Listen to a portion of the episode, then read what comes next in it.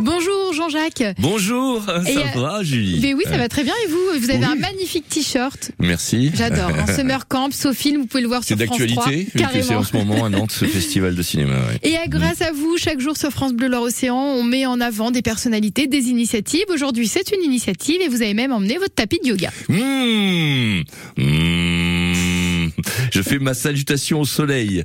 Je me prépare Namasté. pour demain. Namasté.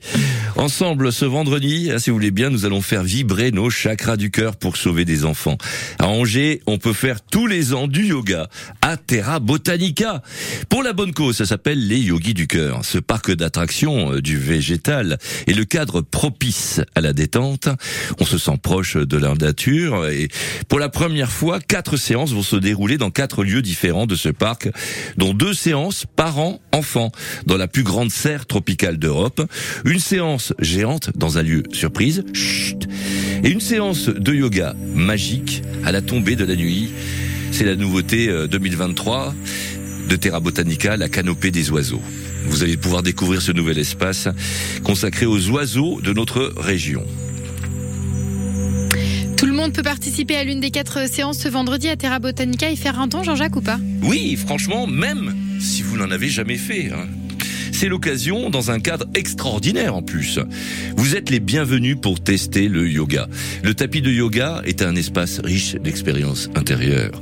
Plusieurs centaines de participants sont attendus pour ce plus grand rassemblement de yoga solidaire de l'année organisé au profit de mécénat chirurgie cardiaque qui permet à des enfants atteints de malformations cardiaques originaires de pays défavorisés de se faire opérer en France lorsque cela est impossible dans leur pays, faute de moyens techniques ou financiers.